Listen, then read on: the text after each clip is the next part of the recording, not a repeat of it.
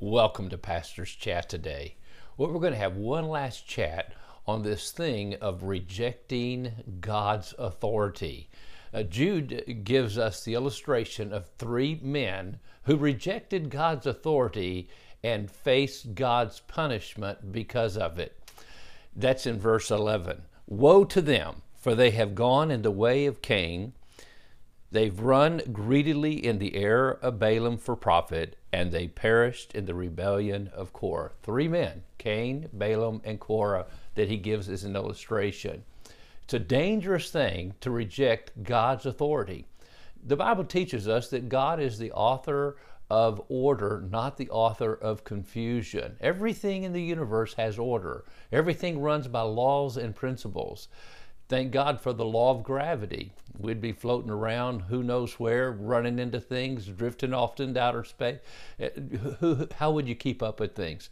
There is the law of gravity, and you cannot break the law of gravity. You can violate it when you jump off a building and or a house or fall off a ladder. You can violate it, and then at the bottom you get broken. You get broken. We live in a world full of broken people because they have decided that they, they are their own God. That's what uh, Satan tempted Eve with. You shall be like God. Eat the fruit of this tree. You'll be like God. In other words, you will be your own authority. You can determine what is good, what is right, what is wrong, what is evil. It's up to you. My friend, that's what's happened in this country today. Jesus said, You shall know the truth, and the truth shall make you free.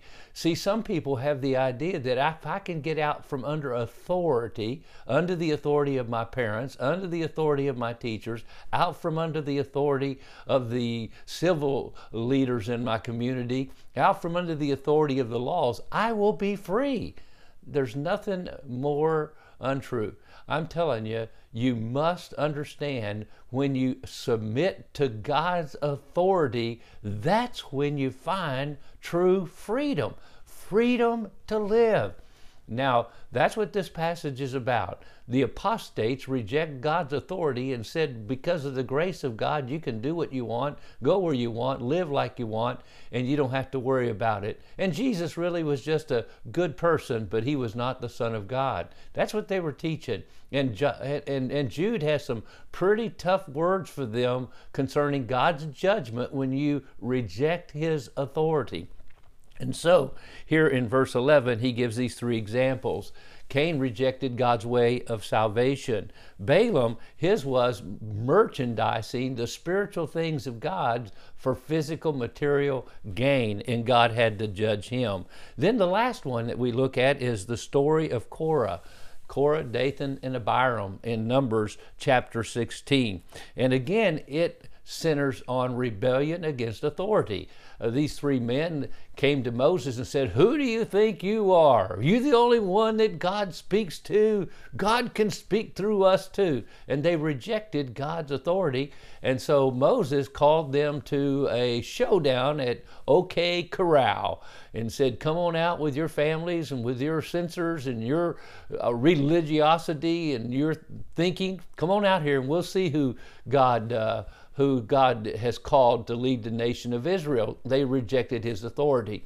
And of course, you know the end of the story. God says, uh, Moses prays a prayer, just simple. It says, God, if you've chosen me, then let me stand here and be okay. But if uh, you've chosen, uh, if you've chosen uh, these other people, and, and, then let the ground open up and swallow these people. And goodness sakes, as Moses stood there, God just immediately opened up the ground, and all the rebels fell into the pit, it says, and they disappeared into the pit, which basically means they went straight to hell. You do not want to reject God's authority.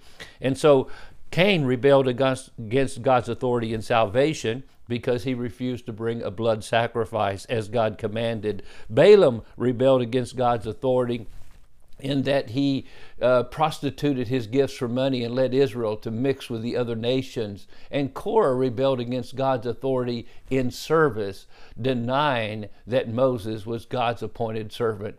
My friend, it's a dangerous thing to give yourselves over to the error of Balaam and perish in the rebellion of Korah. My friend, do not reject God's authority. Let Him be the final authority in your life through His Word and through the given authorities that He's placed over you. As you submit, you will find real freedom in Jesus Christ. God bless you, and you have a wonderful, wonderful day.